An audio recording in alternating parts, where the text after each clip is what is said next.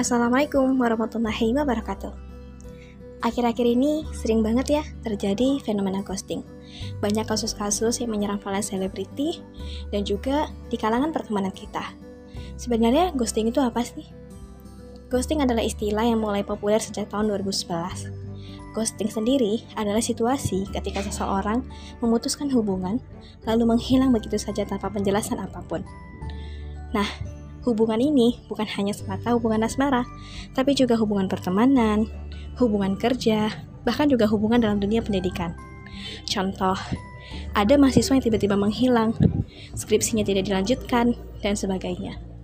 Atau kita memiliki teman, tiba-tiba teman-teman kita menghilang dari kita tanpa kabar apa pun.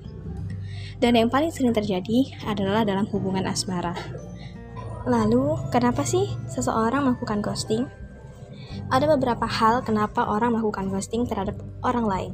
Yang pertama, menghindar ketidaknyamanan emosional mereka sendiri dan tidak memikirkan bagaimana perasaan orang lain akibat ghosting. Yang kedua, kurangnya hubungan sosial timbal balik untuk orang-orang yang bertemu secara online.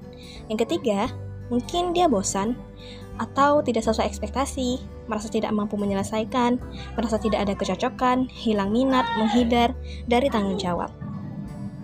Lalu, apa yang terjadi pada korban ghosting? Ghosting dapat mengakibatkan individu menutup diri pada hubungan, mempertanyakan diri sendiri kesalahan apa yang telah diperbuat, hingga dapat merusak harga diri. Bahkan, lebih baik menyakitkan bagi orang yang memiliki self-esteem rendah atau harga diri yang rendah. Menjadi korban ghosting itu nggak enak loh.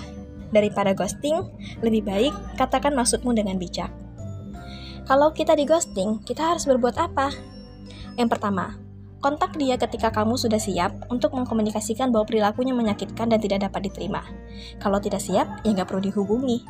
Yang kedua, alihkan dengan aktivitas lain. Mungkin kamu bisa uh, banyak melakukan hobimu, bermain musik, menulis, vlog, jadi youtuber atau podcaster dan sebagainya. Kemudian, hadapi kenyataan dan biarkan perasaanmu.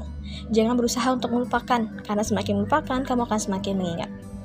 Jika kamu menyadari teman menjadi korban ghosting, jangan lupa untuk menemaninya dan bantu dia merasa lebih baik ya. Nah, teman-teman, sebenarnya seburuk-buruknya ghosting, di ghosting oleh pasangan dalam hubungan asmara atau oleh teman dalam hubungan pertemanan, ada yang lebih buruk lagi loh, yaitu di ghosting oleh Allah Subhanahu wa taala. Tahu nggak? Di ghosting sama Allah itu caranya seperti apa? Yaitu dengan istidraj. Istidrus adalah ketika Allah memberikan begitu banyak kenikmatan dunia bagi kita, tapi itu tidak menambah tidak menambah keimanan kita kepada Allah taala. Artinya, Allah kasih begitu banyak harta, Allah kasih teman-teman, Allah kasih pekerjaan yang baik, tapi kita sendiri tidak semakin dekat dengan Allah taala. Jadi, itu sebenarnya Allah lagi ghosting kita. Kita aja yang gak sadar. So, teman-temanku, jangan terlalu pusing deh dengan ghosting yang dilakukan oleh orang lain.